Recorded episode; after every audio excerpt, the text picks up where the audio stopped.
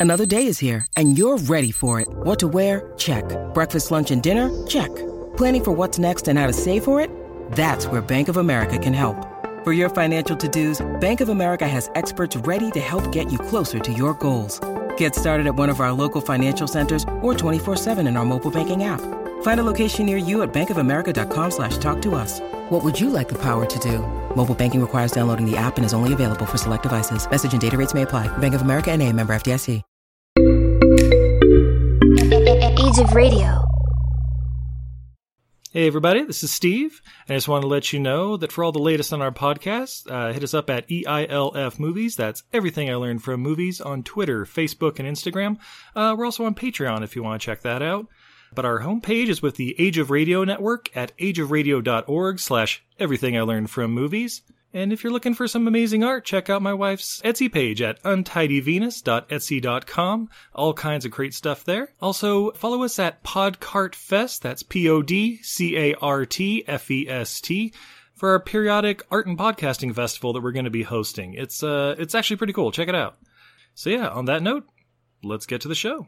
Everything I learned from movies helps to make life a little bit groovy. A one last plot holes a gratuitous movies. It's time to get busy with your friend Steve and Izzy.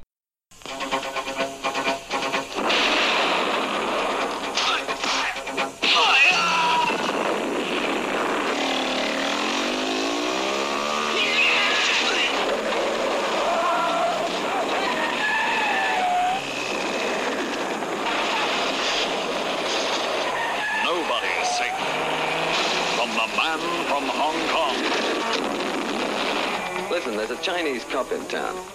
He's beginning to annoy me. Yeah, I think he should meet with a slight accident. Jimmy Wong Yu is the man from Hong Kong. George Lazenby is Jack Wilton. Gunrunner, dope peddler, ruthless czar of international evil. Hey, don't give me any shit. Provoke him at your peril. I want that lunatic stopped. Nothing stands in his way. For long. Nobody's safe from the man from Hong Kong. Yeah. Yeah. Ladies and gentlemen, I'm Steve. And I'm Izzy. And this is Everything I Learned from Movies. And tonight, Oh, tonight. oh, we are continuing. Well, I guess Ninja July, even though, oh, spoilers, there's no ninjas in this movie. There's plenty of karate and jujitsu. No, not jujitsu. Uh, kung fu. That's right. Uh, but it's 1975's The Man from Hong Kong. Yes, I'm so excited. We're finally doing this movie. Right? That's really it. Like, I put it on the list and then I was like re- thinking about it, like, there's no ninjas in this, is there? Eh, who cares? It's our, it's our podcast. We do what we want. Since we interviewed Brian Trenchard Smith and ordered the special edition, I've been wanting to do this movie. Oh, and the four or five others that come along with it. But for this one, babe, Steve. we can't do this alone. what? That's right. We have a special guest with us. We have uh, Richard from the I Think Therefore I Fan podcast. Welcome. Thank you. Hello.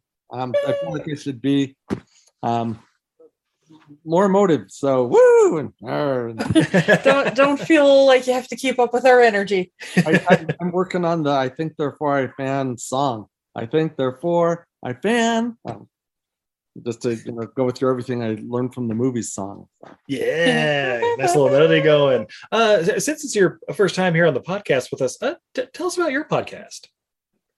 Um, so um, my wife and I do this together. Um, she's a philosophy professor at Utah State, and I, I'm a professor at Weber State, um, also philosophy. And we've, um, you know, over the last couple of decades, um, edited a lot of um, pop culture and philosophy books and these sort of famous um, series that that have been out. So um, we started the podcast to um, talk about that. I guess primarily I think of it as a resource for our students, um, so they can go in if we're talking about free will in class, they can listen to the podcast, have it applied to you know some television show or movie or you know play or a book or something that they might have encountered and then it um, you know maybe makes the material a little more accessible um, but I, I don't know how many of our students tune in it, it seems like we've got a good listenership or um, you know a good number of people that, that download um, each episode um, and most of them aren't from this area so um, it's it's just there for whoever wants it No, you just got to make it required reading or whatever. That's all. you know. Part, part yeah, the you know, they've, they've got these funny rules about doing that. If you know, if you're making a little money doing it, and you require the students to read something you wrote or listen to a podcast or some such, um, the university wants a kickback. So, Oh, that makes sense. Well, in that case, uh, tell them to listen to everything I learned from movies, and we'll tell them to check out. I think, therefore, I fan. there you go. I'll send Streaming them on all the major podcasts. in particular. yeah, take that, Weber State. Ha! You're not getting any any of uh, Damian Lillard's contract either. So, right, right. uh, babe, I don't know about you. I'm a little thirsty. I'm a little sober, so Oh. let's fix this. Oh well, in that case, uh, ooh, we got this little treat we brought from our uh, our trip across the Midwest from Millersburg Brewing Company in Millersburg, Ohio. We have the Nut House Peanut Butter Porter. Ooh. Uh, and it says 6.10% alcohol by volume. Oh, probably 610's the area code or something. Okay. Okay. Uh, brewed and canned in Millersburg, Ohio. No other description, just a lot of warnings about uh, drinking alcohol and operating machinery while pregnant. Uh, so, Matop. top. Nice. Ooh, a little filmy. I'll just just have my Utah liquor store fat tire ale because that that was what was near the place. Yeah. Ooh, we love some fat tire. Not that exciting, and Uh, very exciting. Oh, very Are you good. kidding? It's fantastic. Have you ever been to the Fat Tire Brewing Facility the New Belgium? or New Belgium? no, but I'm I'm focused on the five percent alcohol content. It's the the not exciting part. nice. Well, the pour. Make sure I don't spill here. this is super full. Yeah, there we go. But later Ooh. I'll have a, a Voodoo Ranger, you know, also New Belgium. Ooh. Nice. That's a little more exciting. We got our pour in. Ooh. This is a pitch black beer. Uh, light almost does not pass through this. Ooh, We have a beautiful, like basically brown colored foamy head with lots of medium sized bubbles dissipating quickly. Medium sized bubbles, dissipating quickly. It smells Yeah, like peanut butter chocolatey, just yeah. right on the nose. Yeah, it smells like a Reese's. It does. It totally smells like a Reese's. I know you guys have songs for the beers and your your show. I'm Oh yeah, yeah. They'll, they'll pop up throughout. We uh, you're, you're lapping me here. It's it's it's a well, what we lack in quality, we make up in quantity. That's true. there you go. yeah, Steve's gone in for Mm. the sip. yeah, for his um like chocolatey and uh, kind of almost sweet, you like the aroma is. yeah. It's really dry and uh, just Very nice, dry. smooth. You get like that nice uh, hot bitterness on the end, so it tastes really clean. Mm. Because sometimes like the peanut butter beers can be like cloyingly sweet, yeah, but this is like not that at all. Yeah, delightful. Highly recommend Nut House Ale Mhm. or Nut House Porter. Ha. at House Porter in uh, Miller Millersburg Brewing. Yeah, there we go. And this this is something that you can't obtain in Utah, but if you're passing through wherever you said it was from, that's that's what's available. Yeah, I think we got it in uh in Columbus at the the North Market. There Yeah, the old North Market. We uh, we did a Midwest podcasting road and beer road podcasting and beer road trip actually recently, Yeah. and uh, brought a few beers back with us. Not as many as I thought. We drank most of them. Yeah, the well, trip. yeah, those last. Some advice. I'm gonna be in Greencastle, Indiana, in a couple of weeks, which Ooh, is you know maybe 40 miles um, south of Indianapolis. What what's what's my best bet for a local beer there?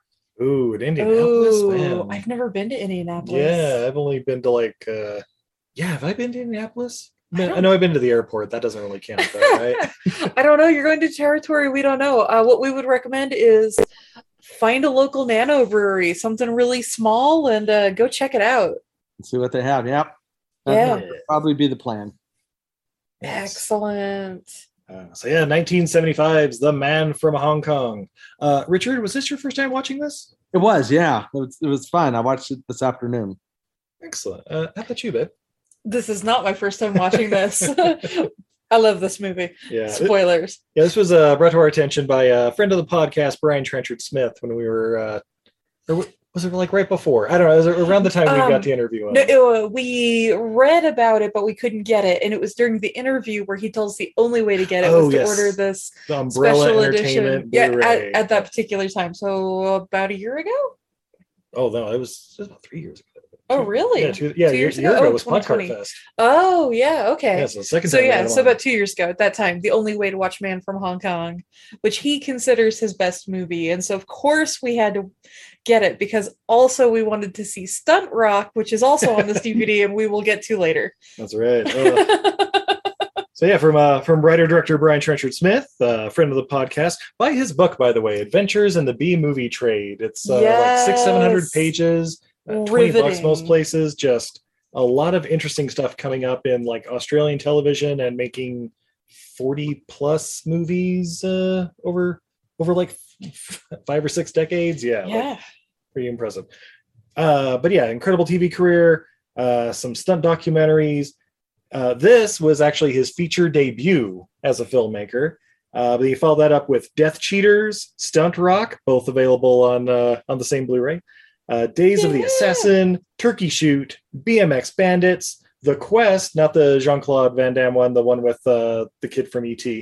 Uh, Dead End Drive In, 12 episodes of Tarzan, 5 of Silk Stockings, Night of the Demons 2, Leprechaun 3 and 4, Leprechaun in Space, uh, Tyrannosaurus Azteca, Porky's Pimpin' Pee Wee, Absolute Deception, and most recently, Drive Hard, starring John Cusack and friend of the podcast, Thomas Jane, which we also saw and still pretty good. Yeah, like 20, 2012, I think, when that came out. Yeah.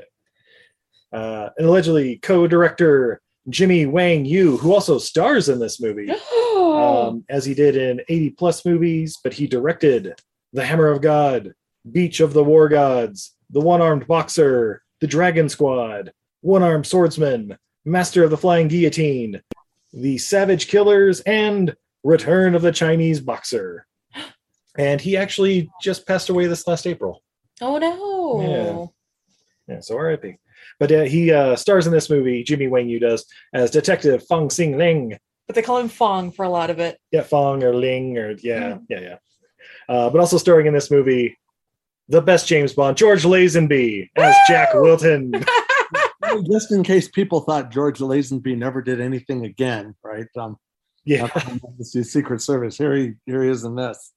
Yeah, yeah. He he pops up in random things, and it's like, good for you, dude. Yeah. Right? I feel like after being James Bond, he just took roles he wanted to have fun with. yeah, Having having seen some of them with Steve. yeah.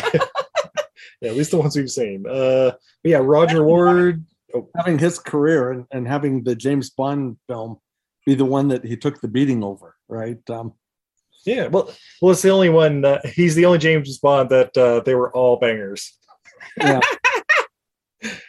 Uh, but yeah, Roger Ward stars this movie. Hugh Keays-Byrne, also known as the Immortan Joe. Uh, Rosalind Speirs, Grant Page, the super stuntman. Uh, Sammo Hung shows up briefly. Uh, Brian Trenchard Smith himself pops up in this movie. Yeah, uh, Rebecca Gilling. Yeah, just a just a star-studded affair for '70s Australian movies. Oh, but we start off. Oh, yeah, that's right. We start we start off with uh, a sunrise at the one hill in all of Australia, as I have written down. but apparently, it's uh, yeah, it's the was it U- U- Uluru or Ayers Rock? Ayers Rock, also known Ayers as Rock, yeah. Uluru. Yeah, but it's this this beautiful. Uh, it- it's a hill, like it's it's it, you know it, you know compared to Utah, almost everything's a hill, but it's a big mesa. Yeah, yeah, yeah, okay, yeah. It's this big, beautiful mesa in the middle of you know the outback or whatever, and uh, you see this guy. He's like in his car, and he's just got this little Conair zip-up suitcase or whatever uh, that's filled with money and a gun. And I'm like, all right, Conair. I like where this is going. And then this tour bus pulls up, or is, is like pulling up, and you see that there's uh, the this very young Sammo Hung. Like I, I don't know if you guys watched uh, martial law back in the late '90s, the TV show that made Sammo Hung kind of an, an American thing. I Mhm. don't know, but uh, yeah, 25 years earlier, he, he's in this movie. Uh, but he's he's looking nervous, and he has the like exact same looking Con Air suitcase. Yeah, like Con Air you hacks. That's right. Uh, and then we see them like, you know, he gets off the tour bus, and the other guy like walks out of his car, and they like sit on a bench next to each other. And there's some guy just taking photos of them like switching suitcases, or they're, they're, like looking at each other's cameras or something. Like I, I was like, okay, cool, whatever. And then uh, and then the choppers start coming in, and all these other cars and stuff, and they're like, "Get on the ground!" And uh, the one guy hops back in his car and just drives the fuck off, while uh, Sammo Hung just starts running up the rock, Yeah. being chased by this other guy that was on the tour bus, looking like uh, Mick Dundee or whatever. Just Funny you should mention that, right? Because the tour bus driver was the spitting image of, of Paul Hogan. I actually, yeah. Oh, okay. Right? Yeah. I had to look it up to see that he wasn't in the film. I thought, wow, that's a, a young, um, you know, Croc Dundee driving the bus, but but it wasn't. yeah. Or what, what was his buddy's name? Uh, The the the friend in uh, Crocodile Dundee is what this guy the the detective here kind of looked like to me. Like it was the same like blue bla- uh, vest and all that, and the same hat, and yeah, but that Yeah, doesn't and matter. it, it, the, the the the hapless old guy, right? Um, yeah, yeah, exactly. I forget the character's name. Yeah, yeah, yeah. I thought it was Mick, but yeah, I guess Mick is the uh Nick is, is the, the titular Croc Dundee. Yeah, I, I wanted to say Paul, right? The, yeah. Pool sounds good. No, Exactly. but uh yeah yeah so they're uh you know one guy's chasing Sammo Hung up the rock uh and i don't know it's pretty cool like like they're actually doing like fighting on this like i don't know very steep like cliff face and so like you know, they get knocked back and roll down a little bit and then get up and start chasing after them and there's this like little chain rail that they're like pulling themselves up with towards the end when it gets really steep and you know it, it looks exhausting i'm not gonna lie yeah meanwhile the the chopper's like chasing the, the car driving away and the car's like i don't know purposely finding puddles to hit and like slow itself down or something and then uh I don't know. It's like trying to fire up at the chopper, and the chopper's just like, "Yeah, it, I know it's a blank or something." you know, like I'm not even gonna move to the other side where you can't shoot me. But then uh, this this car finds like the one rock in the road to hit it and like do a flip. Whee! little ramp purposely designed to flip the car, and then the, I'm watching the car angle towards it. It's like, yep, drive up that little ramp. That'll that'll get you rolled right over. Exactly. it's like it's the one thing in the road in like all of Australia. Yeah. Yeah, But, there were oh- basically two things in that whole region of Australia, right? The the big rock that they were on, and then the the little rock ramp in the road. And, and that was exactly. Oh, and, and when and, and when the car explodes, my favorite thing about it is uh, we, there's also a documentary about it or whatever on the uh, Blu-ray. But you see like the car door come flying at the camera like it's a like it's a, a 3D movie or something, and they're like, "Yeah, that wasn't planned. Obviously, it just got really close to the camera." but yeah, it's pretty sweet. Um, but anyway, uh, yeah, eventually, uh, you know, they at the at, up at the top of the mountain, they're still fighting, uh, you know, uh, D- Dundee and Sammo Hung, but uh, eventually he gets the better of them. But whatever, take him back down, and then they're like, t- he like tastes the heroin that was in like one of the bags, and I'm like. What, what if it's anthrax, guys? I, I I know this isn't a thing that cops do. Why is it in all the movies? Anthrax isn't a problem until like 2002. I mean, it could be okay. Uh, as, asbestos. Uh, yeah, it could be I don't know, asbestos, but we don't literally- know it's dangerous yet. Steve, it's the 70s. Uh, Everything is safe. AIDS hasn't even been invented yet. Oh, hopefully it's cocaine. You you guys aren't from the 70s, are you? no. No. Well, um, no, no- nothing was safe back then. It's like poison in our drinking water. I, I, you know, I was from the 60s and and 70s. Um, yeah, it could have been any number of bad things. All right. Uh, I'm- I'm sorry, R- Richard. Uh, with your expertise, is this how you taste your heroin? You just uh, No. dip your finger in it cocaine. and r- rub a little on your gums and see what happens. If, if I'm pretty sure that it's heroin, yes. Um, if not, I give a little to the dog and see what happens. yeah, if it if it ends up being powdered sugar or something, it's like all right, I'm a little disappointed. If it's some sort of like I don't know spackle compound or whatever, then yeah, really disappointed. I don't know why they were transporting in suitcases like this. It doesn't seem effective, but uh, but yeah. Uh, so they're like, hey, who who sent you? Who uh, you know, who's who's behind this? And Sammo Hung's just you know not answering anything. Like, ah, no speaking English, huh? All right, we've got an answer for that. Cut to this Hong Kong firing range across the world, where you know we see the star of our film like just busting a couple caps. And then we get the uh, the title song of this movie. Richard, how catchy is this tune? You've blown it all sky high by telling me a lie without a reason why. You've blown it all sky high. You, you've blown it all sky high. Um, very catchy. Uh, Were you familiar with the song before? Not before watching this movie. So, so this was this was a pretty big hit, right? In in '75, um, and I wasn't expecting it. So the movie comes on, you know, and they go to the the song, and I'm like, holy crap, it's Jigsaw doing Sky High. Yeah. you know, and they they were one of these sort of quintessential, you know, glam rock bands that thought there was more money in sounding a little disco-y, right? And um, it, it turns out I did a little research on it that they actually composed the song for the movie, um, which I, I wasn't aware of. But yeah, this this was their their biggest hit. So uh, extremely catchy pop song. With Nice. Yeah. Yeah. I have a in my fun facts here. It looks like it went to to number three on the US charts in 75. Dang, yeah, that's pretty high. Yeah, and it, it was on classic rock radio for you know another twenty years after that. You, you don't hear it that often anymore, but um, perfect, perfect song for this movie. Um, Yeah. I'm also noticing that um, there wasn't much of a soundtrack. Uh, you know, it, it seemed kind of sparse. Um, but in the the first scene, you know, they're they're going up the big rock, um, chasing the guy and the guy in the car with the helicopter and all that. Um, they had some sort of incredible, just kind of generic '70s funk music going. Yeah. It almost- almost sounded like Yeah. Yeah. So yeah, and I was thinking, man, this you know, once they played Sky High, it's like this is gonna have a kicking soundtrack, and, and it's okay, right? The song that comes up a little later is really fun too, but um, yeah, it, off, it was off to a very good start. Yeah. Oh, and and we and uh it goes perfectly with the song because we see like someone uh hang gliding like over the city of Hong Kong and stuff too. And there's like this little montage of like these uh I, I- I don't know the our, our star whooping on some soldiers in shorts and uh Mhm. running around with like AK-47s and high boots. Like Yeah. it's quite the outfit those Hong Kong police have. Yeah, right. Was he supposed to be the the nearest person to Australia that could translate Chinese? Is that I is that why they needed him? I, I guess yeah, the the closest detective that could speak Mandarin or something or Cantonese or And whichever it English. is. Yeah, yeah, I, I guess. But you know, it- it's an excuse to get the man from Hong Kong to Australia because that's what's important. oh, and okay, so there's some pretty decent fight scenes in this movie.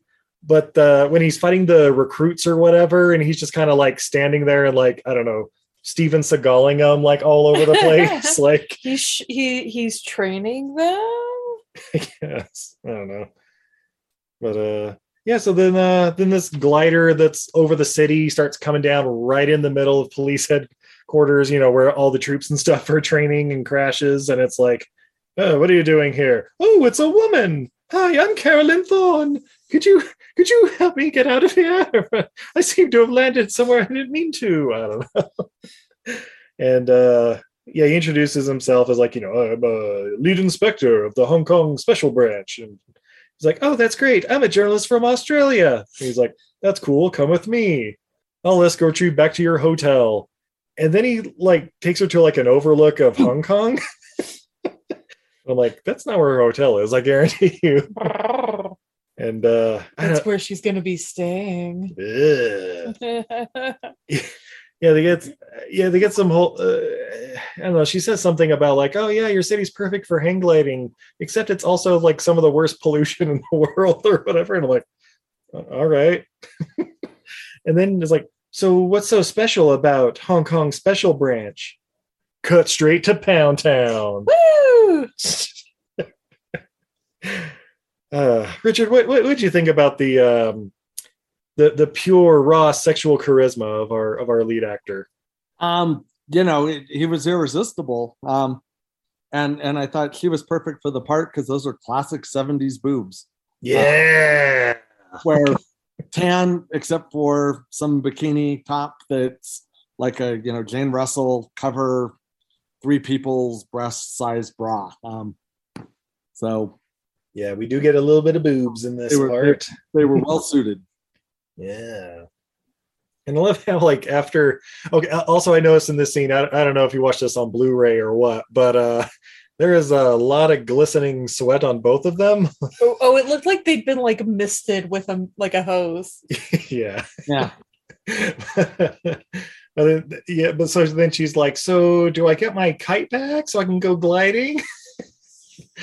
um, and he's like, Well, I, I guess we can kind of arrange for that, but uh I'm actually going to be meeting up with you and Cindy later because you know I I've got this new mission that I'm going to be a part of. Like, oh, that's great. Uh, and you just know that the hang glider is going to come in handy, right? Um, yeah, how fortuitous is this early in the film? right. Uh, what are the odds? You find someone that lives in the town you're going to um, that that can hang glide. Yeah, so then we cut to I guess the uh, Sydney airport where we have uh, you know Mr. Dundee. Uh, we we find out his name is Taylor. Yeah, Taylor and Gross are the two uh, the two Australian detectives that are meeting Ling. Um, and Gross is played by uh, Hugh Hugh Keays-Byrne, who most people know from the Mad Max uh, movies. He was the the main baddie in the first one, and uh, Immortan Joe in Fury Road. What forty years later, thirty years later. but uh, but a re- re- really decent Australian actor. Like he's got actually quite the career over in Australia. But yeah, check him out. He's uh he's the the wild haired one. By, by the way, the, the character from Crocodile Dundee that we were trying to remember is, is Walter. Walter was Mick Dundee, Ah, um, good friend. oh, that's right, Walter. Yeah. yeah. So uh so they meet up with Ling and they're basically like, well, hey, why don't uh why don't we take it? How would you like some tea? So they take him for tea like at the opera house and I don't know, they start talking about the case or whatever, like, oh yeah, here's uh the profile Sammo Hung. He's like a you know, the top courier for the the big boss guy that we hear you want, but we, you know, we want him too. So, you know, don't go thinking you're gonna get all the credit.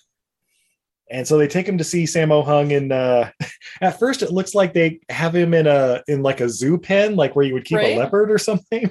Mhm. like it like it's outdoor and just like you know brick and bars or whatever like outside and they're like all right we'll take him to the interrogation room like i need to talk to him alone and uh i don't know they they start speaking chinese uh back and forth and you know like do you know who i am? Like yeah you're a pig just like everybody everybody else here. Um long story pig who can kick your ass. yeah. Yeah long story short they start getting into a fight and he starts whooping them in this like you know six by ten room or whatever. And uh taylor and gross they i guess went to go play some pool and uh get a beer or two even though does they're not really playing pool they're just kind of hitting random balls with the the pool cue i don't know but uh yeah this fight's going on and you know uh, eventually uh Ling gets Sammo Hung and starts toilet boarding him by like holding his head in the water in the toilet. like, tell me, tell me who he is. Tell me what I want to know. Like, his name's Wilton. Wilton. Yeah, he's like, who's who's this Wilton guy? He's like, oh mate, you don't want to mess with him. He runs everything around here. He's a big, uh, I don't know, industrialist, and he's got political pull. Uh, I don't know. What, what, what was his business? Oh, Oh, uh, import, import, and export. That's right. That's mostly right. import though. Yeah, that's right. But yeah, but basically they're like, all right, cool. Well, you came here just to get extradition for this guy, so we're going to send you and him back to China, and we'll take care of Wilton our way, and blah blah blah. I was like, all right, cool, whatever. So they're taking him to the courthouse, and we see a sniper setting up. Like, okay, I know where this is going. and uh like Gross and Taylor, they're like both handcuffed to Sammo Hung. That was a really ill-conceived plan, right? yeah. Just What? trouble getting all out of the car, right? So Gross slides out, yanks um the the you know the um person they've arrested um with him, and then you know, he drags Taylor out, and they all kind of fall on each other. Yeah, Yeah. Keystone pops. Yep. Pop, pop, pops. Ugh. Sammo Hung gets shot in the chest, and of course, because he's they're like handcuffed to him, he's like weighing him down. Like, wait, do you see him? Do you see the sniper? And and uh, uh, Ling he like sees him across the way on top of the roof and starts running towards him. And uh, the next, I don't know, ten minutes of this movie is this incredible chase of uh, of Ling uh, chasing. Well, we know him as stuntman Grant Page, uh, who's playing the sniper here. Uh, because we've seen all the other movies on this Blu-ray, and he's like, I, I don't know, just just an amazing stunt. him man. and Brian Trenchard Smith made what, like a hundred movies together or something oh, insane? like ten, or maybe more. Yeah, so, uh, like, like yeah, uh, They made like a lot of movies. yeah, together. yeah, yeah. But there's just a lot of stunt movies where where Grant's the star and stuff, and uh, but yeah, chasing him through the streets. Like, there's a whole thing where I don't know, he like runs into this guy with a box of oranges and throws these oranges all over this alley. Uh, there's another one where there's like the, a painter on a ladder and it like you know knocks the ladder so it's like straight up, and but then he falls and the paint falls and all that. Ah, They're they're like dodging cars. Like there's this one scene where Ling like flips like rolls like over the top of the hood of a car as another car is coming in the other direction and like has to like jump back before that car hits him. And I'm like, I I hope that was planned that way because it really didn't look that way. I don't know, it's pretty intense. But um oh yeah, and uh, Grant Page like jumps on a motorcycle and starts revving it up and charging at uh at Ling, but then Ling just like does a drop kick and like kicks him off of it. And then uh and then we get into this kitchen. Oh, this is like the best fight. Yeah, this kitchen fight's pretty awesome. This, It's this is right up there with uh, sudden death as far as kitchen fights go. oh yeah, yeah. Except one of them's not in a penguin's mascot outfit. or- But yeah, they're fighting, they're throwing pots and pans and knives and all meat hooks and all kinds of shit. And uh oh yeah, the Grant Page at one point like starts choking uh choking him out with the phone cord and like you you see like his eyes start rolling back, like he's like and th- but then how does he get out of it, babe? How does he get out of it? Oh yes, uh, the nut nut punch. He- uh, just Grab. grabs. Ah, The got claw. the, the claw. is that why we had the nut house porter? That's right. Uh, so at this point, I was like, "Oh yeah, that's right." Watching the documentary, didn't we find out one of the fun facts that uh, Lee would refuse to do stunt punches, only did real punches, Yeah. and that's yeah. why only a handful of people who like aren't just fellow martial artists like do one-on-one fights with him. Yeah, yeah. Apparently, he doesn't hold back. Like a, I, I don't hold back. I'm not trained that way, and so it was like always, yeah, stuntmen like really taking hits and stuff for the most part. And it, I mean, it looks good on camera. I'll, I'll give it that. but, Right? Yeah. uh, what happens to me? Oh yeah. So then, at this point, I've written down like, oh man, his there's a giant rip in the back of in the ass of his pants. Oh yeah. but uh yeah this fight starts overflowing and it goes into the front of the restaurant so there's all these people and tables and you know guys getting thrown ah, into walls ah throwing knives and just what whatever's around and And, and the other people in the restaurant are all screaming the whole time, but none of them are leaving. It, it's very weird. no, like- uh, one or two of them even like like try grabbing the stunt guy and he like elbows him and then like drop kicks him into a wall or something Yeah. like, get away from me He, ah! oh, he gets drop kicked into a crowd of other people. yeah like part of me was like is this a real restaurant they stumbled into because some of these people don't look like they know they're in a movie yeah. Oh, and then they like break like the champagne bottles, and uh Ling gets like cut in the leg, and I'm like, ooh, that I hope that's not too deep and like in the femoral or whatever. Right. That'll uh, that'll make this a really quick movie. But uh but eventually uh the, the Grant Page he ends up getting like bottle slapped and thrown into a fish tank, and uh he basically just you know rolls out of that dead, and it's like, all right, that was a that was a great like 10 minute fight scene. And of course, so Ling starts going through his wallet and notices like this little forearm tattoo of a dragon. Uh, but he finds a couple a uh, couple business cards in the in his wallet. One says, uh, you know, I, I we find out his name was like Jack Jack something, uh, martial arts center uh, lead instructor or something like that. and the other one is for the body shop. and, yeah. and it's a it's a fantastic logo. I guess they've got on there a lot of a lot of boobs and other you know, parts. it's uh it, it's they're advertising their goods and wares. Yeah, yeah, exactly. Yeah, Body shop, huh? Got that over there. Uh, so yeah, after this uh, altercation, Ling meets up with uh, Taylor and Grosse again. He's like, "Hey, I'd like to meet this uh, Wilton guy since you know he apparently runs all this stuff." And like, I don't know, mate. He's uh, what what is it? He's like uh, he- he's a pretty bad dude. We then cut to see George Lazenby with a mustache and uh, like just fighting a bunch of dudes in a dojo, and uh, yeah, pretty sweet. Well, 70s mustache at that, right? A total porn stash. Oh You know, yeah, all over under his nose. Yeah, I, I remember the first time watching. it, I was like, I wonder when Lazenby is going to come up, and I didn't. It didn't hit me until I like looked at the chin, and I was like, Yeah. "That's a Lazenby chin right there." but uh, Um, we glossed over the worst joke of the the movie. oh, So you know, it's right at the end of the fight, and Taylor and Grosse are finally arriving. Um, and Taylor says, "You know, where do you think he went?" And Grosse says, "Probably having lunch." Right as they go into the destroyed Uh, restaurant. the restaurant, yeah. uh, I, I don't know. There's a lot of bad jokes in this movie that are going to be coming up. So, but that's definitely a contender. Yeah. Ugh. but uh, so yeah, yeah, eventually they go to see. Uh, you know, they go to like Wilton's office building, and basically they give him the lowdown, like, oh yeah, yeah, his office is up on the 16th floor, but uh, apparently he lives up on the 17th, and uh, you know, no nobody ever really sees him unless he wants them to. Blah blah blah. Okay, cool. And so they go up, and uh, I don't know his lawyer or his secretary. I don't know what he's supposed to be or whatever. Is there like, can I help you? Like, yes, we'd like to see Mr. Wilton if he's not too busy. Like, I'm sorry, you could probably schedule something for next week. And then Ling just like beats down a bodyguard and kicks his way into his office Yeah. but uh but he's not there and so you know security comes in and escorts him out and i'm like all right. A little little leniency with the law and stuff. All right. We'll just- i don't know. A lot of it's it's gonna get worse with that kind of stuff later.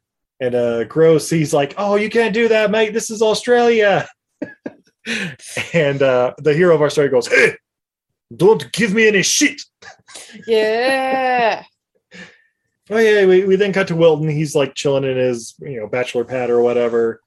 And he like picks up the phone and he's like, "Hey, there's this uh, Chinese cop, I guess, that's uh, coming around bugging me. He needs uh, he needs to have an accident. Can you uh, can you make that happen? You know what I mean? All right, back. And uh, okay, oh, let's talk about his bachelor pad though. The uh, yeah. was it a conversation pit that you Yes, love? the conversation pit in the middle with the orange shag carpet and And the, the burnt orange couch and the brown mural. chairs, right? Um, the the matching burnt orange chairs too, right? The all the Yes. furniture was that same kind of pleathery looking orange stuff. That was Yes, with the, those long those long uh, aluminum legs. yeah, oh, the giant fireplace, the full bar, Look, babe, all I, kinds of guns and weapons all over the place I would be into a conversation pit. Well, okay. You got a place to put one of those, babe? well, that's why I want to buy that nine foot by nine foot couch that uh, Stork and Peacock have. Shout out to Stork and Peacock. It's more of a I- conversation mesa, though. Like it is, yeah. uh, but yeah, uh, what happens over here? Oh yeah, so then uh, then we cut to room thirty one oh four or whatever at some uh, local hotel. Knock knock. Who is it? Two bad dudes getting their ass kicked by Lang. Apparently, Woo! Yeah, th- th- it was like the most uneventful fight in the world. Basically like he just opens the door and there's these two guys like standing by the side and they like swing at him. He's like, nope, pat pat, done. All right, cool. We then cut to the morning when he's doing like his morning katas for like a minute or two. Yeah. and uh and this is where as he was doing his katas then he like glances over and there's this like dove in a tree and he's like staring at it for a bit and the dove just flies off and then like fades to somebody hang gliding Yeah.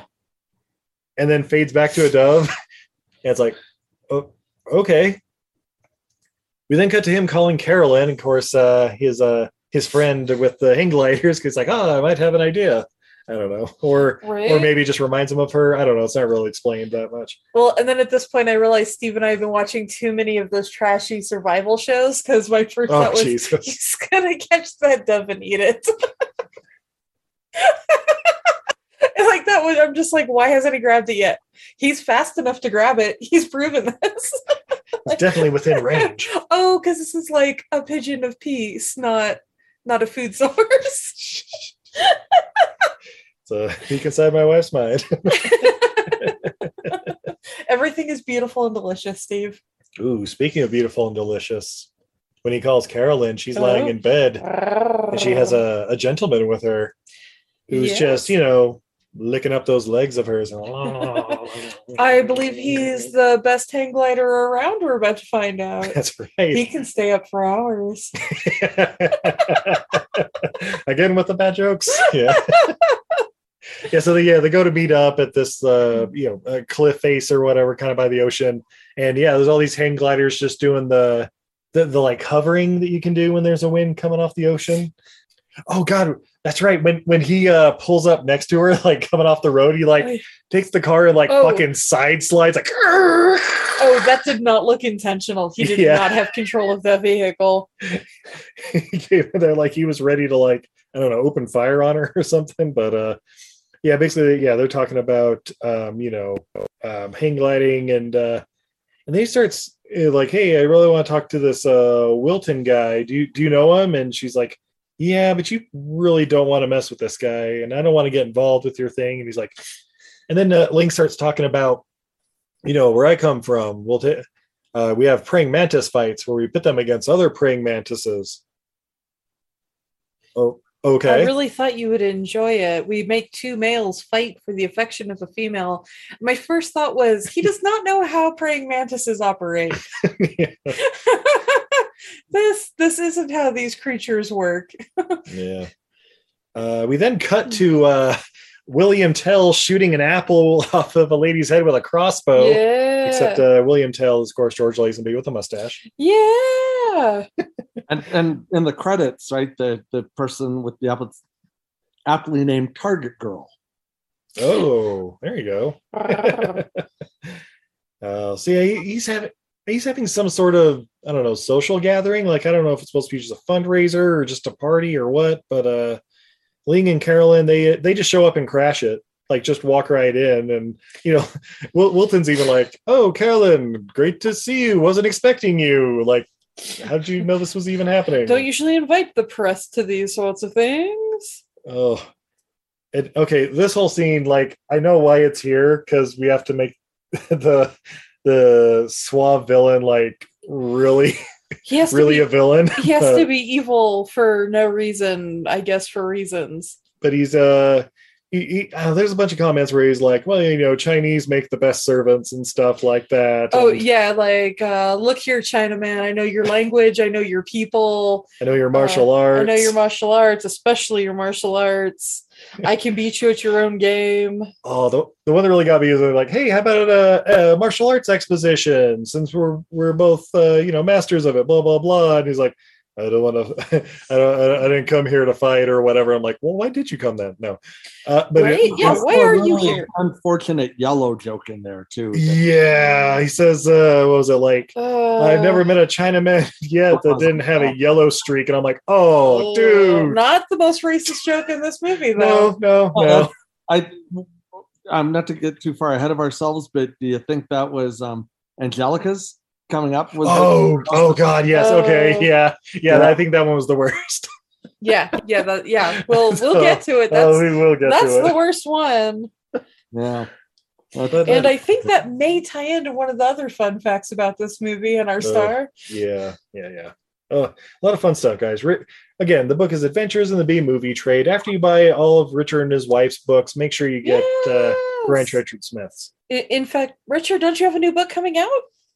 Um, I've got yeah. Um, I've got one that just came out, and another one coming out in August. So, um, the, the one that just came out, um, Rachel and I wrote. It's um, conspiracy theories in the time of coronavirus, and then um, in August, the um, Josh Heter and I did an edited collection called Punk Rock and Philosophy. It's a series of essays on on punk rock. Uh, That's that's available for pre-order now. Excellent. And- And where would we go to uh, order that so you get the most money?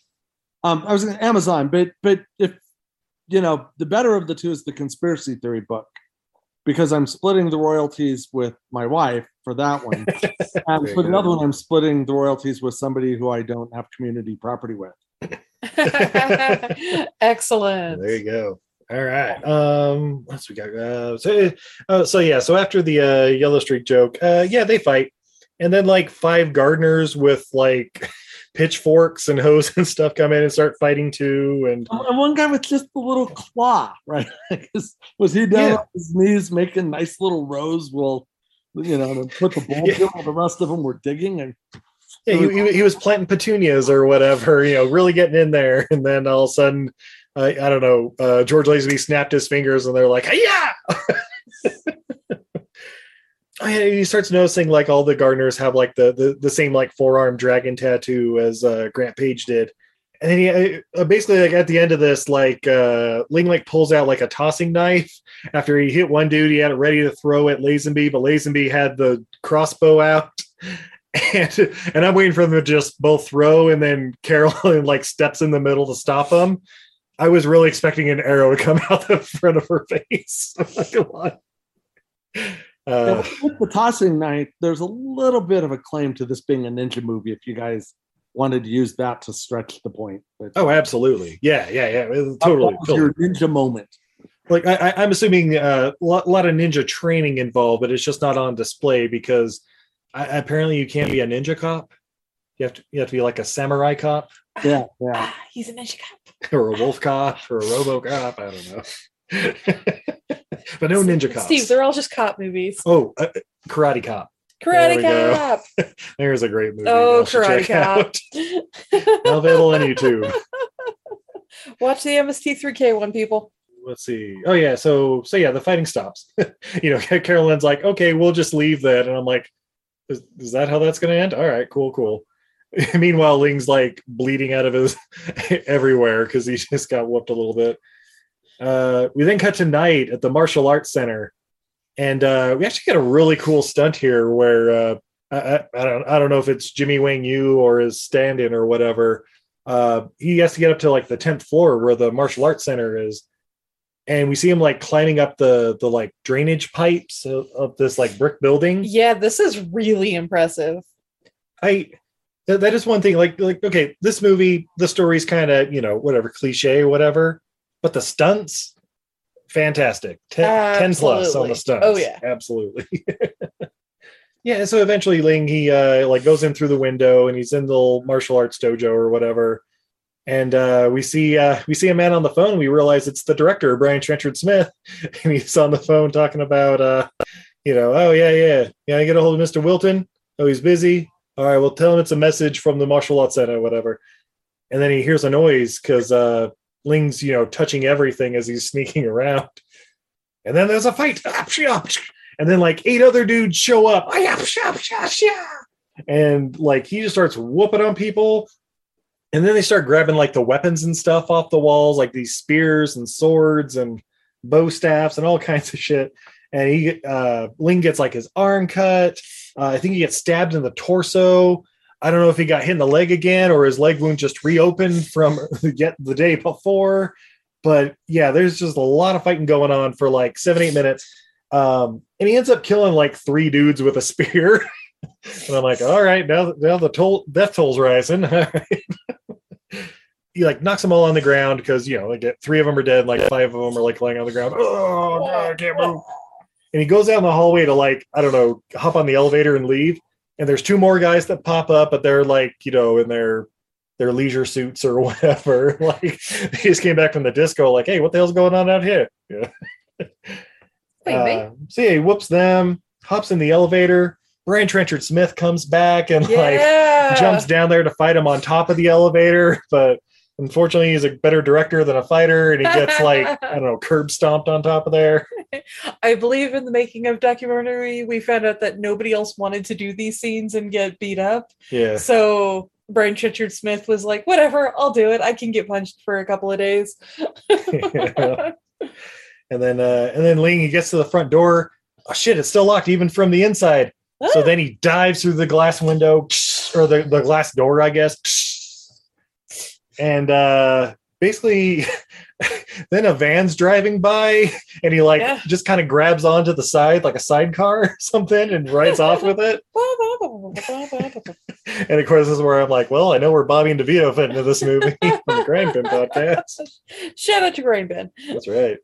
Uh, but then he starts like kind of like crawling up to the window, like peeking in. They're like, "Oh, it's two ladies in here," and they're like, "What are you doing? Are you okay? We need to get you to a hospital." no doctors.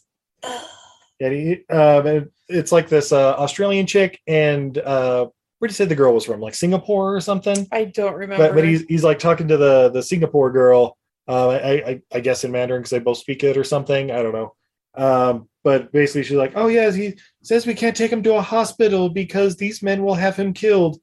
He's a really nice man. We should take care of him somehow." And I'm like, and I'm like, "Okay, so where are they taking him?" We then cut to the morning, six hours later, where he's been Yeah. bleeding out, and yeah, they're well, babe, like, they were coming back from the bar. They were super drunk. They're not going to make past the DUI checkpoint. They had to go home and sleep it off. yeah, yeah, sleep it off for a couple hours, then go out to the Australian country. Exactly. Uh, but yeah, apparently they go to uh, the Australian girl's dad's place, and he's a he's a veterinarian surgeon. All Yeah. right, that, that's that's great. Look, babe, if you were bleeding to death and said no doctors, I'd go find a vet. Okay, well, good to know. Do we have one nearby? Like, how close should I? I think there's a couple in the valley. There's got to be somebody who works on those bison Oh. down the road. Oh yeah, there's got to be. And Yeah, the okay. yaks. Somebody's got to work on the yaks. Take me to a yak doctor. Hi, yak farm. Who's your vet? well, you do it mostly in house. Do you do commission? Take commissions? yeah. So the so yeah, her dad's you know checking him out because he he's he's passed out at this point. Like they like lay him down on a slab or whatever, and oh, and this. in the scene where he's, uh, he's like got the stethoscope like listening he's like my god it's like he can control his own heartbeat and you know keep from dying yeah this man must have a tremendous will. yeah i'm like get the fuck out of here uh it's a martial arts skill. I- and gee, gee steve what part of the movie do you think this guy wrote yeah i'm thinking this part i don't do the scene unless you say i have godlike control over my body at all times yes, the the ma- the martial arts of not dying while unconscious. Yeah, that's right. Uh, so yeah, so uh, we then cut to a little later, and he like wakes up, and the the daughter's just in there like staring at him. You're the most beautiful creature I've ever seen. Yeah, And my dad works on horses. right. and what a man. Uh, and she's like, "Yeah, here's some uh, ginseng uh, ginseng soup that I made." And he's like sipping on it, and she's just sitting there like staring like four feet from him. and uh, yeah. Meanwhile, uh, Grosse, uh, yeah, the, Gr- Grosse and Taylor, they're they're trying to find Ling, so they go and like ask Carolyn like if she knows where he is, and of course she's like, "Yeah, I don't know any, anything. I'm just some chick that he banged. I, I don't know what he's doing." Right? And then we cut back to uh, Ling and um, uh, what's the girl's Angelica? That's right. That's the girl's Okay. name in the in the van. Uh, but they're like horseback riding, and we get this like montage while this uh, "Baby, baby, I think I love you" song is playing. And, I don't know. There's this. the song was called "A Man Is a Man Is a Man." That's right. Oh. A man is a man is a man. Baby, baby, I think I love you. Always thinking of you. A man is a man is a man. Wasting time with these expressions. I should have learned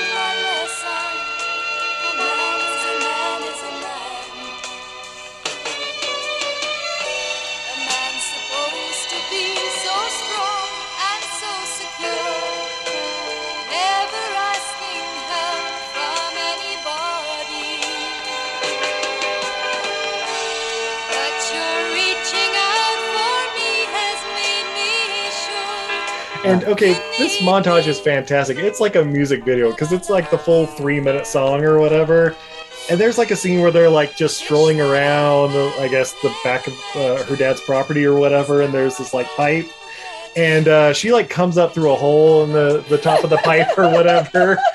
And he's like doing this like dance, like, you know, like a snake charmer. Like she's coming out there, like, "Ooh, doo, doo, doo, doo." and then it legitimately looks like she's stuck.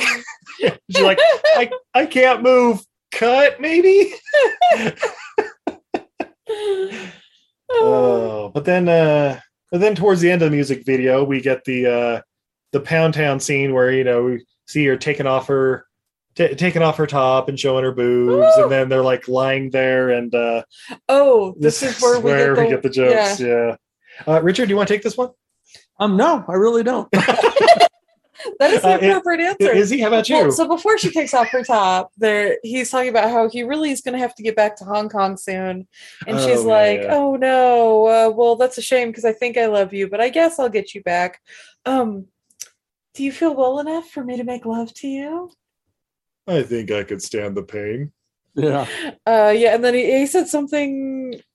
I forget what he said. Something about Chinese girls. No, y- yeah, so he said She, something uh, about Australian girls, and it's like, well, well, Would you uh, do you prefer for- Chinese girls? They do a little plastic surgery Plastic surgery, and does the yeah. eye thing, and uh, no, really cringy and he laughs and then this is also where we remembered the fun fact he despised apparently all of his female co- coworkers Yeah. apparently he's incredibly misogynistic and looked down on every woman on set to the point that it made everyone on set uncomfortable Yeah, apparently for this scene, uh, let's see, IMDb, let's see here what it says. Uh, he played a joke on her by pretending to eat live flies right before their love scene. Wow. Yeah. Yeah. So the the, the the setup for the joke was she was asking why he had to go back, why he wouldn't just leave it alone, and he said, "You would understand if you were Chinese." And so Oh, That's yeah. right. he had to do the horrible impression with her eyes, and Oh, you know, the yeah. things that Fun stuff. But Pound Town, uh, boobs, good stuff. You know, it's a it's a 70s action movie. Gotta have it in there somewhere, right? Right. And then the Yeah. reprise of a man is a man is a man, just in case you hadn't heard that enough for the four minutes it lasted the first time. Yeah. because he's so manly He is a Now man. you're a man, manny man, man. Uh, that was my alarm for a long time, guys. it, Oh, it was what movie is that from steve oh, it's Orgazmo, of course. Uh, let's see what happened here. Yeah, so yeah, Wil- Wilton he uh, he wants Ling stopped because he's like, why is my entire business shut down because one guy is coming through and whooping everybody's butt. Uh, and then uh, so now uh, Ling is you know like, hey, I, I need you to take me back to town. Like, okay, cool, let's hop in the van. And apparently, like they pull out of the farm, and there's like three guys, like like two cars and a motorcycle, like waiting for him.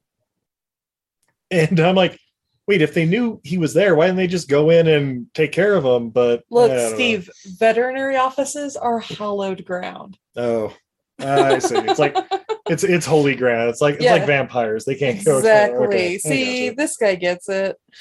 yeah. So And who knows what well trained fighting animals are in there just ready to to pounce on them. oh Right? yeah, yeah. I Some sort of like llama that like does spin kicks and stuff. Right? What if he has geese?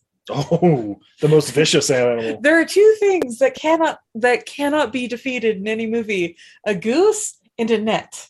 There's probably a lot of nets. And there's probably a lot of nets. He's a veterinarian.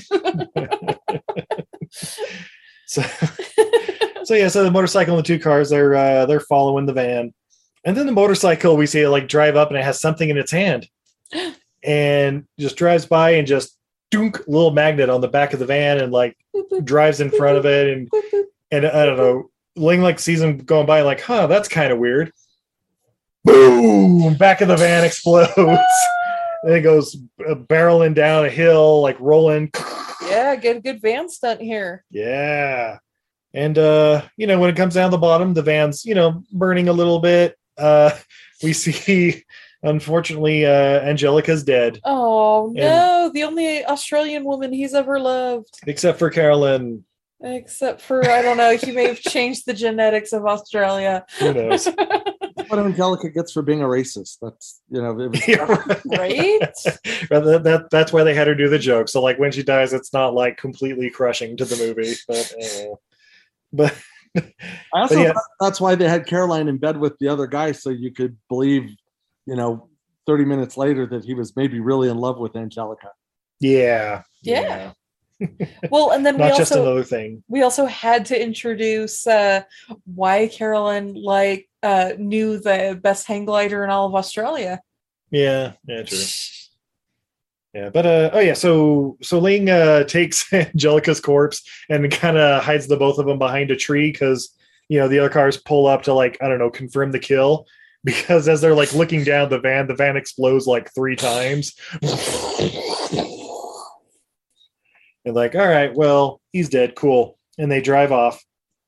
And then Ling goes up to the road, steals a car, and chases after him. And I'm like, oh, No, carjacks a car. He Oh, yeah. carjacks yeah, carjack. guy. Yeah, yeah. He doesn't just steal it. Yeah, jumps in front of the car, slows down, like, you okay, mate? Like gets tossed out of there and drives off. Like, oh, come on, dude, you're the hero. Don't do this. But uh uh motorcycle uh, eventually like he's chasing down the cars and they like kind of notice. So the motorcycle goes back and then just randomly like swerves off the road into a lake in a pretty sweet little stunt, but okay. and uh but then all the other cars uh you know he's chasing them down the road they start trading paint Yeah. And, uh, and then one of the cars goes through like a billboard fair and a hairline and explodes god there's this one stunt where they're like driving through a construction site and one of the construction workers like rolls up onto the hood because he gets hit by one of the cars and i'm like well i hope that was planned uh, yeah, that didn't look planned, but the guy did look like a stunt guy, so I don't know. yeah. Um, and they like drive through a picnic. And then they end up driving through a fucking house. yeah, and there's a guy on the roof. Yeah. And, and the house doesn't collapse, right? It's like Right? load bearing beams. Um, Yeah, must have must have just missed him, I guess. Uh, but yeah, once it goes through the house, uh, yeah, it like runs into something and explodes, and so it's like, all right, cool. And then, and then like the driver of that car like gets out, and he's like on fire, and Ling is like standing over him as he's burning, and it, it's a real dude on fire Yeah. with like you know, you know safety precautions and all that. But you know, you see it's a guy on fire, and he's just Yeah, kind of standing there, staring him down, and then just walks off back to the car and drives Right? off. Brutal. Yeah, so he drives off. Uh, Wilton gets a call and he's like, "Hey, how's it going?" You what? How could you not? There was three guys fully loaded. Damn it, you know. Damn it, damn it, damn it.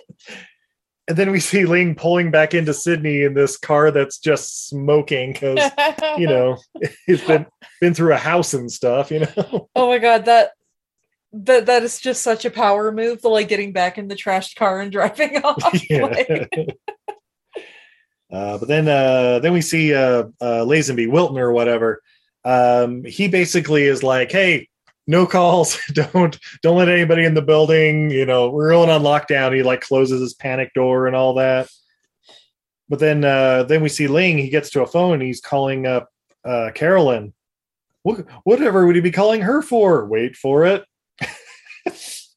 And we see Wilton back in his bachelor pad. He like opens up this giant safe that's just full of weapons and explosives and cocaine and I'm assuming cash, like uh, everything in this giant safe. And then we see Ling gliding, like being pulled by a powerboat, just hang gliding o- over Sydney for like three or four minutes. And uh, a well hung glider, right? Um, yeah, the well hung. out if you need to. yeah. And then um what happens there? Oh yeah, uh, this is where Izzy was uh we, we see uh Wilton he's uh, just chilling there like looking at his fireplace do, making like Jack and Cokes or whatever and Izzy was noticing there's like one scene where he's like sipping on it and he kind of gives it a weird look like oh well, Coke's a little flat but eh, Flat Coke. Oh, I'm not gonna waste it. not worth not worth risking going out there for a fresh one I don't know. We've all been there, right? Yeah, yeah, of course. It's that that meme. Uh, woman waits for her ice to melt to have a second, slightly worse drink. Yeah. So yeah, back to the hang gliding, and uh, Ling lands on the roof of uh, Wilton's office building or whatever, and then immediately gets like shot, like ah, like shot in the arm or whatever. And I'm like, well, that was easy. Uh, the end. yeah, but yeah, it ba- basically ends up. Uh, yeah, he beats up the one dude till he's unconscious or whatever. Uh, yeah, yeah, as I've written down, gets shot, but apparently not enough. And uh, then he uh, there's like the this rope for was like the window wiper device or whatever and he like lets the rope down because oh okay cool he's gonna swing in but then there's this shot where he's like going out to like i don't know he has to go on this like little cantilever thing to then like reach down and grab the rope but he kind of like slips and it's like whoop and like catches himself and i'm like i hope that's planned but, Right? but yeah, pulls himself up, gets to the rope, and then the next thing we see is him swinging in the window into Lazenby's pimp pad. Yeah. And, uh, and of course, Lazenby is like, "What the hell?" and like has a machine gun, but like I don't know, isn't fast enough to like shoot him with it. Instead, like they roll on the ground a little bit. And they're fighting, and then just start shooting up his apartment. Go, go, go, go, go, go. We see all these squibs going off on the wall, like vases exploding, and all kinds of stuff and uh, secretary uh, secretary security is sent up because you know I, I I I guess the the bullet alarm went off in the apartment. I don't know. Yeah, we just get this nice little fight scene between uh, Lazenby and Ling, and uh, Lazenby gets like kicked into the fireplace, and he is literally on fire. James Bond is on fire. yes. Yeah, And of course it- that bit was driving me nuts. Right, he's trying to take his jacket off, and he can't. Right, it's like it's too complicated for him. He's like, So, on the so fun and- fact on that scene: George Lazenby had never done a fire scene before. Like he'd always had stunt people do it, but they wanted him to do it for realsies, and he was game, so they did it. And so they have this gel that they put on, like the jackets, to s- the where the gel burns and it won't. It'll protect your skin. Apparently, they took too long setting up the shot, and the gel dried, so he couldn't get the jacket off because he was literally being burned. Yeah. Oh wow! I just if you know people are listening and they find themselves in this circumstance, roll around on the ground. Don't try to take your jacket off. You know, Stop, drop, and roll, folks. Stop, Get a- and roll. get a blanket, wrap yourself up in it, smother the fire. Yeah. That's what I learned from this movie. Yeah. Uh, but uh yeah, yeah uh, basically wilton gets whooped um it- you know after being set on fire and uh ling he like goes in like checks out the safe because you know it's still wide open and he uh you know tastes the heroin because you know Yeah. again that's how you do it i guess and then he notices there's like grenades and stuff so he grabs one of those walks over to an unconscious wilton puts the grenade in his mouth starts taping it up you know so he can't like spit it out or tear it off or whatever. And then uh, Wilton starts coming to, and he's like, woo, woo, woo," and uh, and he goes in this whole speech where he's like, you know, in Hong Kong, we settle our disputes over lunch. So I figured I'd give you this for a meal. Uh, but there's a 90 second uh, timer on it. Once I pull this clip, you know, the little ring or whatever on the grenade, and uh, so I'll pull this clip, kick you in that safe, and then 90 seconds later you explode. Unless you sign this confession that I already have prepared for you to like admit all your wrongdoings, or else. And uh, I, I don't know, Leaves me like, uh, or Wilton's like, uh, sure, dude, where, where, where do I sign? Where do you want to do this? so he signs it. Oh, he also put like uh, a thing of heroin, like uh, Ling put like a thing of heroin in his shirt too Yeah. and like this confession after it's signed. And then he's like, okay, pulls the pin, kicks uh, Wilton into the safe, Yep. locks it behind him as security's popping up, and he's like, you know, beating them down. Uh, and you, you see like uh, Wilton, he's in the safe, like, oh, let me let me let me out," and like looks around and realizes there's all these claymores and like grenades and uh, I, I don't know cans of gasoline and shit. I don't know what Right. and he's like, "What the hell?" uh, and Ling he like whoops a bunch of asses, goes out on the rope, and just zips down to the bottom of the building. And uh, basically, Taylor and Grosse are down there, and they're like, "Oh, what are you doing up here, mate?" And he's like, "I have a signed confession from Mister Wilton, and here's the proof." And I'm like. That's just a piece of paper you say he signed in a bag of heroin. If anything, you're going to jail. But You're- to the point, given what's about to happen, I don't think you need the confession anymore. Yeah, because then, boom, the whole fucking floor explodes. like it's it's the Nakatomi Plaza, like.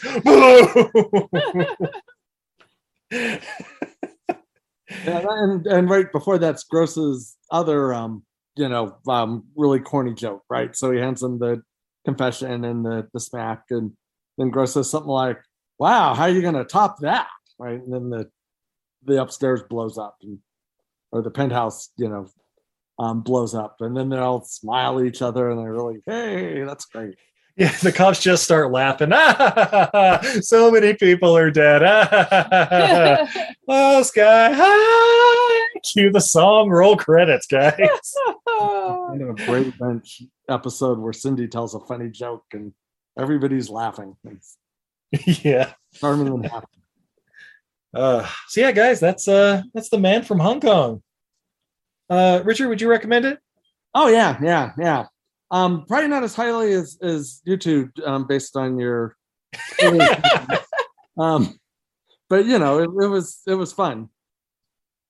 Yeah, just a fun like martial arts action movie. Like, don't I, I see it like a like a Tony. Oh, actually, it's a lot like Tony Jaa's, the Protector, yes. where it's like, don't try to make sense of this uh, martial arts movie set in Australia. Nope, just enjoy just for enjoy the the stunts and scenes, the yeah. and, and the fight scenes. Don't don't look at it for the character arcs. Don't look at it for to see anybody like get growth or for drama or anything. Just watch it for some really incredible stunt scenes.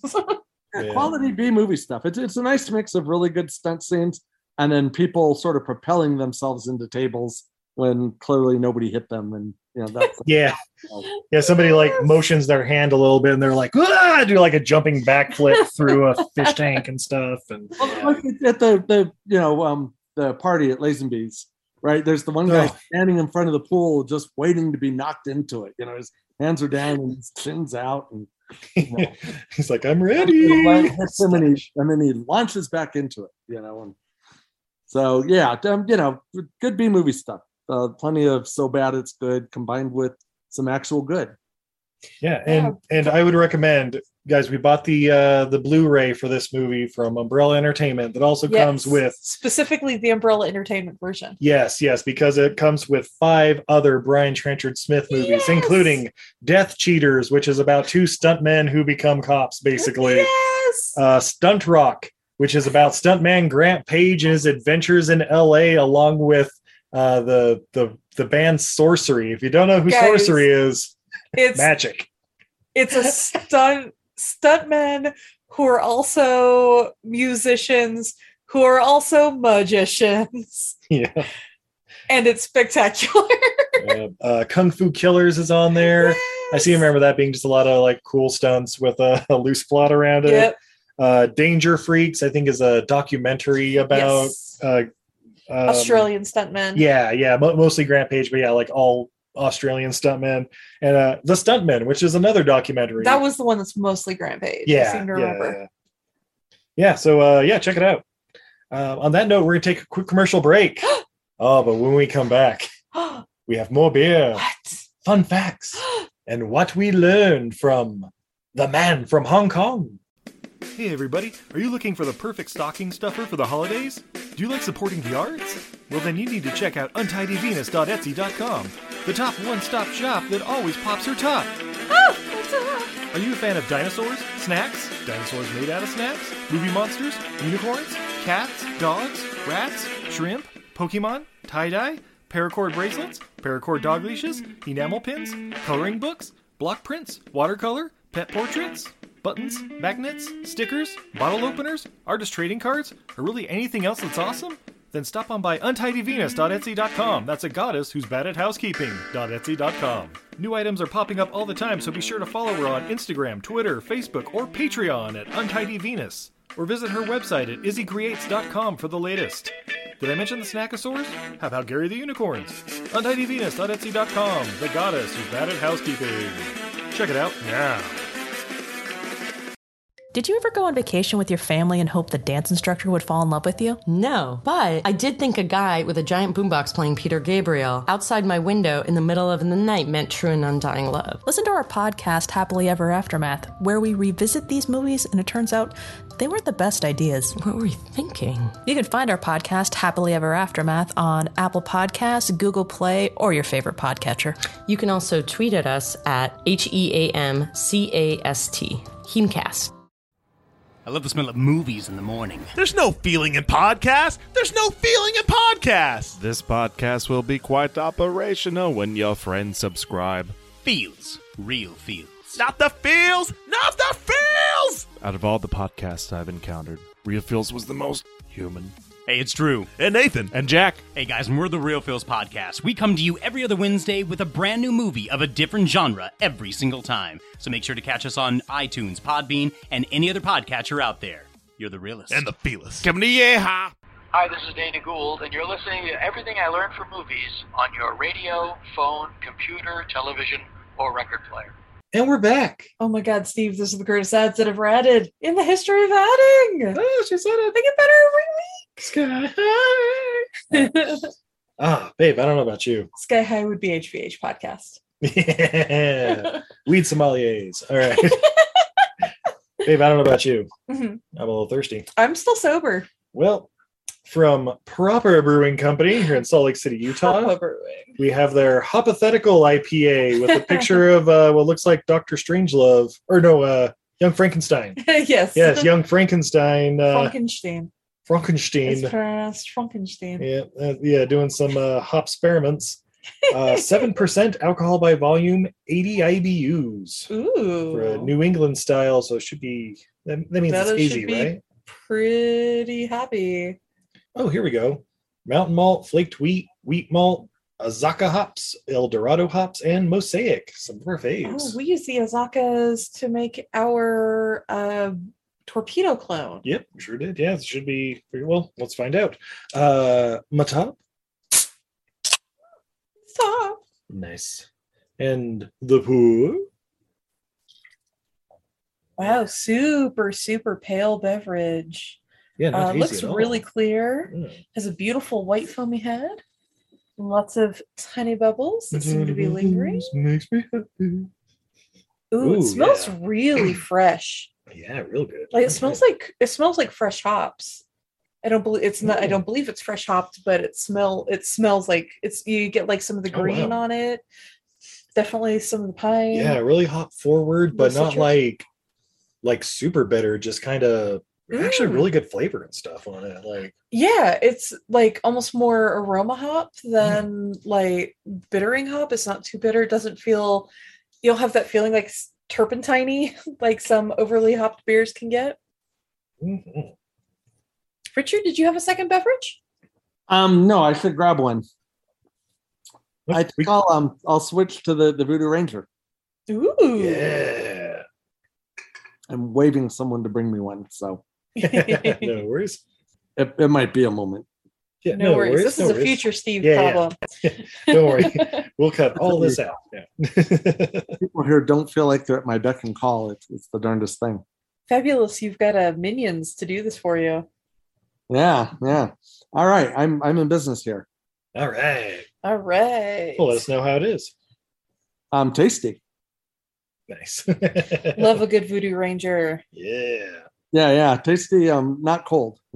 It's from the closet, so Oh, cool enough. Yeah, room temp. You know, not too yeah. I you know I I grew up drink, drinking um you know English beers at room temperature, so I'm, I'm Yeah, used- we don't tend to refrigerate a ton of ours unless it specifically says to. We found room temp is a really enjoyable, like a good way to to I don't know, get the full the full flavors.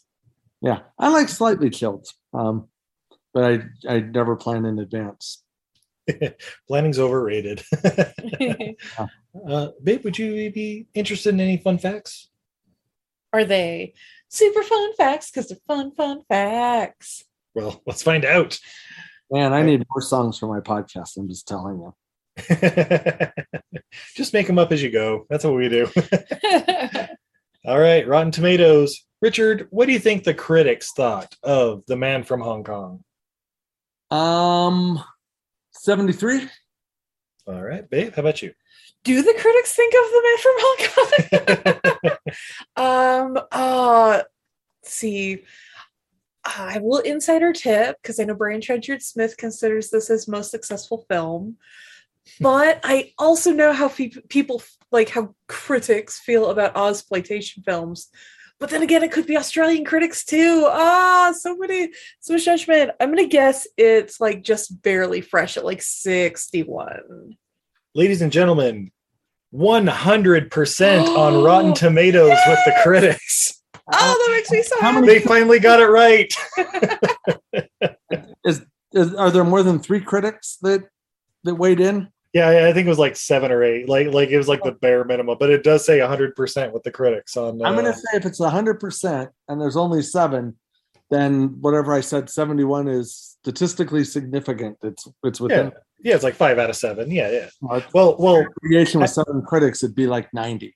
So Yeah, as as we say on this podcast, nobody cares about the critics, even though they got finally got it right this time. What about that audience score? Oh, it better be 100. 105. No. How about you, I'll say Richard? 80. I'd 80. I think the audience must have liked it. Audience score is 61. Ah, that was Yeah. Oh, that was my other guess. Yeah. I, I wonder. I, I may have to read like some of them just to be like, yeah, I watched this on the RiffTrax, and it was only like, no, no, you watched the man from Harlem, not, not the man from Hong Kong. I, Uh, it, you know, it would have been in the 80s if there weren't three or four racist jokes. yeah. Oh, yeah. uh, That that that'll probably do it. Those are some Yeah. deal breakers. Yeah. But still fresh. Check it out, guys. Uh, budget of 535,000 Australian dollars. No idea what that is in US. Um, yeah, buy the Blu ray. I have that noted on here.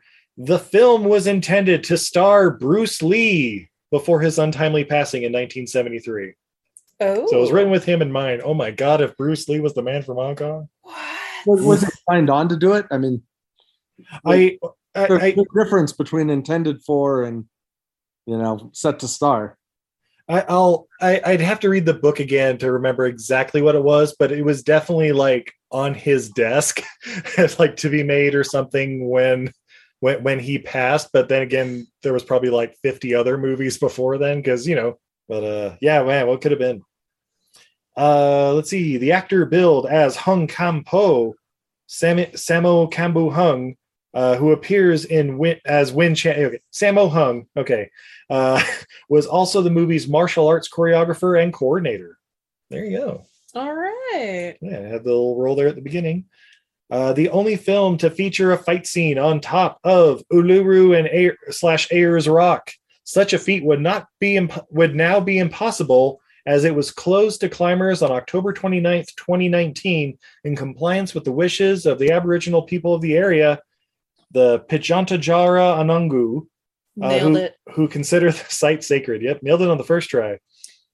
So yeah, there you go. Oh, Uh, also fun fact. What the? Oh my god. Uh, Mhm. From Big Trouble in Little China, Carter. Oh, Carter Wong. Carter Wong is in this movie. Yeah, Carter Wong shows up for the one scene. He's the uh the guy standing in front of Wilton's office door that uh it just gets tossed. just to gets the tossed side. yeah, beaten and tossed aside for to no avail. Who's Carter Wong? He's Thunder from Big Trouble in Little China. You're nowhere. I can help you. Yeah. Love him. Yeah. Uh, Jimmy Wang Yu was injured during filming when he crashed his hang glider into rocks in uh, Sydney Harbor. He fell 100 feet from the disabled glider onto a sand dune. Wait, which was it? Anyway, rocks or a sand dune. I'm uh, let's say sand dune in the harbor. Uh, the accident left him knocked unconscious, and according to the audio commentary, he was absent from filming for two days. There you go. That's pretty good recovery time. Yeah, no doubt. If I fell 100 feet onto rocks in Sydney Harbor or even a sand dune, it'd be like, well, I'm taking a week. or It's just really little rocks. So I think I think it can be both. Oh, yeah, good point. Good point. Uh, car chases in this picture were shot on open roads without any official permits or permission. Clearly. That sounds about right. Uh, director Brian Trenchard Smith set himself on fire uh, to demonstrate to uh, George Lazenby that being on fire was a stunt that could be done. And then during the final during the final fight, George Lazenby did the stunt where his character catches fire and goes on fighting. Only it goes wrong when he's unable to get his burning jacket off. The take of him struggling is kept in the movie. Uh, suffered minor burns to his arm for doing it. There you go, not too bad.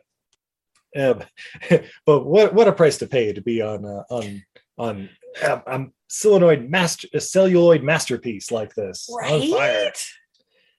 Uh, 1975, this movie's main theme song, Sky High by Jigsaw, went to number three on the US Billboard charts, uh, number nine in the UK, number two in New Zealand, and in 1976 was number two in Japan. Yeah. Yeah. And the movie was retitled The Dragonflies for its American release in the US. Uh, oh boy. But we've come to the most important part. What did we learn from the man from Hong Kong? Uh, Richard, as our guest, would you like to go first? Um, yeah, I learned a number of things. I mean, one, if you catch on fire, you know, you can't say this enough. Roll around on the floor, roll around inside a blanket, smother the fire. Don't don't try to take your your jacket off. Um, two, um, if you're going to be in a movie and you're going to be nude, partially nude, top, bottom, whatever, um, tan first, right? It, it's it's just you know the, the right thing to do for for everybody. Um, three, Jigsaw, um, basically was just a ripoff of the Raspberries, but but that one was pretty catchy. Um, four, even if it's socially acceptable at the time to make racist jokes, um, later you're you're going to be sorry you did. Just leave them out of your movie. Um, leave them out of your life. Try try not to be a racist. Um, Yeah. I guess that's it. I, I learned those four things. Oh, Excellent. and that, and that anybody can be a really good hang glider if they have sex with someone who's a really good hang glider. it's sexually transmitted, is what you're saying. I got the hang hangletitis. How about you, babe? Um, I learned that there are secret caches of martial artists slash ninjas hidden in every city. Yeah. Uh, I learned from this movie, but also several other ones. Don't trust those ex James Bonds. They always become villains. It's true. oh, Roger Moore in The Quest and Roger Moore in uh, Escape from Athena. Escape from Athena. yeah. I'm sure Sean Connery was a bad guy in something. uh, what's the one with Catherine Zeta Jones? Oh, entrapment. Yeah. not exactly a good guy. yeah. How about you, Steve? What did you learn? Well, I learned uh, the, the best way to get out of being uh, choked with a phone cord is by grabbing the groin. Yeah. Uh, let's see what else. Uh, I also learned I, I think I could stand the pain. and also, watch out for that one rock in the road Yep, that one rock. because all cars explode Jeez. like immediately. This, Richard, how did you ever survive the 70s with those goddamn death machines fully loaded with explosives? I, I literally have no idea. Um, you know, I, I wasn't all there for the 70s. And so he enjoyed them thoroughly. Yeah. Things just missed me that I didn't even see. Um, but but yeah, I, I did have some experiences in muscle cars that probably should have gone worse. So. Uh, yeah, we've all been there. oh, I'm so glad the EPA stopped allowing cars to be just made out of explosives. right. The end of the plastic car. Well, Richard, thank you so much for joining us here on Everything I Learned from Movies. Um, I understand you also have a podcast. Yep, I, I think they're far fin. We're we're gonna make up a snappy song, and um, you know that's the thing I learned. So uh, Think therefore I yeah, we're- we're having me on. Oh so, shit, there we go. Yeah, loads of fun. Excellent. And you and you have plenty of books to buy on Amazon.com under Um, uh, yeah, go to my author page. Um, you know, pick the one that looks the shiniest. That's, that, that's Richard Green. yeah, I I'm believe gonna- you can also with- find some of those books over at the local artisan collective here in Ogden, Utah. Oh, Oh yeah, yeah. There's there's a handful of them on the, the shelf there. So excellent. And do you have a uh, uh, like like a Twitter social media hashtag and all that for I think they're a 4 fan? um, yeah, but I don't know what it is. Um, we're we're on Twitter and Instagram and Facebook, and somebody else does it. I think if you type in, I think they're for a fan, Twitter, that um, somehow you might get there. Yeah, guys, guys, it's all on the internet. Do it, do a little work, all right. Yeah, you can do this. Come on, he's the talent. Hey, how about you? Are you on social media at all? I am. You can find me everywhere at Untidy Venus. That's a goddess who's bad at housekeeping.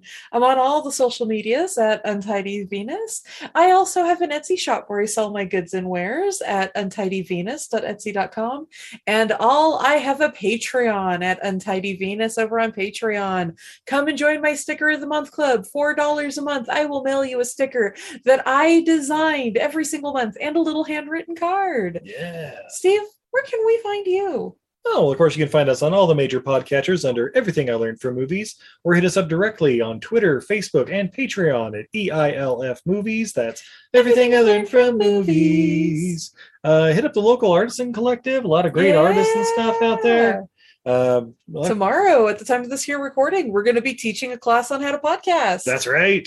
And uh, we're probably going to be taking that virtual. So uh, if you've been thinking about starting a podcast, but want to ask, I don't know, people that have started on thousands of episodes of these things, and uh, We're, we're technically in the top 5% of podcasts. that's, Quantity that's over like- quality. It's like the top what three million or whatever. But I'm okay with it. Uh, yeah, yeah. Hit us up. We'll uh, send you all the details. I believe one of our fellow podcasters did the math, and to be in the top 5% of podcasts, you simply have to be more than five years old and have more than 100 episodes. Oh, yeah. Yeah. That's So- us, baby. That's us, baby. based on downloads. I mean, yeah. I, th- I don't know. I yeah, I don't know. We we found a weird metric and we're going with it. we got listed on some website, so we're gonna go with it. That's right. Uh, yeah, we're we're in something like the ninety eight percent. So we're Oh, nice.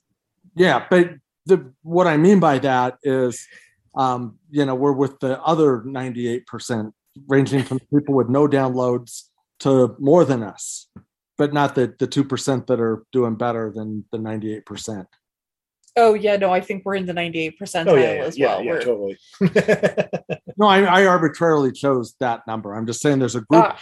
of podcasters that are 98%, that 2% are doing better than than, and we're somewhere in that 98%. We, we might be in the 12th percentile for all I know, but that's part of the, the lower 98. That's right. We'll get, get us both in that top two percent. Woo! Yeah, I think ours is trending in a different direction, to be honest. well, it's why you, it's because you take time off, man. what? What? Uh, we, but you guys we have do an, two episodes a week every single week for the last what six years now. you have an IMDb? they have what? an IMDb. what the hell We do? You do. You're on Yeah. IMDb. are we? I, I don't think that's real. It is. It's Uh, right think here. Therefore, I fan Episode guide. too. Yeah, that's the logo. Yeah, Rachel Robinson Green and Richard Green. Yeah. Wait a minute. This is news to me. I just googled it. All right, I'm looking at So, up. somebody signed you up. All right. So what, what how do I find this? Um, I just looked up. Um, I think therefore a fam ranking. Uh, here I could send you your IMDb. I, I do not believe we are on IMDb, babe. oh yeah, there we are. Yeah. Open. Hey, what do you know? You're Um, listed as a talk show. some some some people are called stars. How the hell did that happen? Well, it's, Yeah. it's got all these people that have been on. They all have IMDb pages. Yeah, what the hell? We're not at all. We we could get ourselves on everybody's IMDb page. We just gotta make ourselves a page now. Unfortunately, you are listed below the Taylor Swift fan podcast. I, Oh, wow. yeah, that's, that's where we belong. This this is I'll be below Taylor Swift any day. Recent- Anyway, on, on that creepy note, I'm Steve. And I'm Izzy. Yeah, well, thanks for the good news and thanks for having me on. Absolutely. Thanks Anytime. for on. And this is everything I learned from movies. Have a good night, everybody. Hey, everybody. Cheers.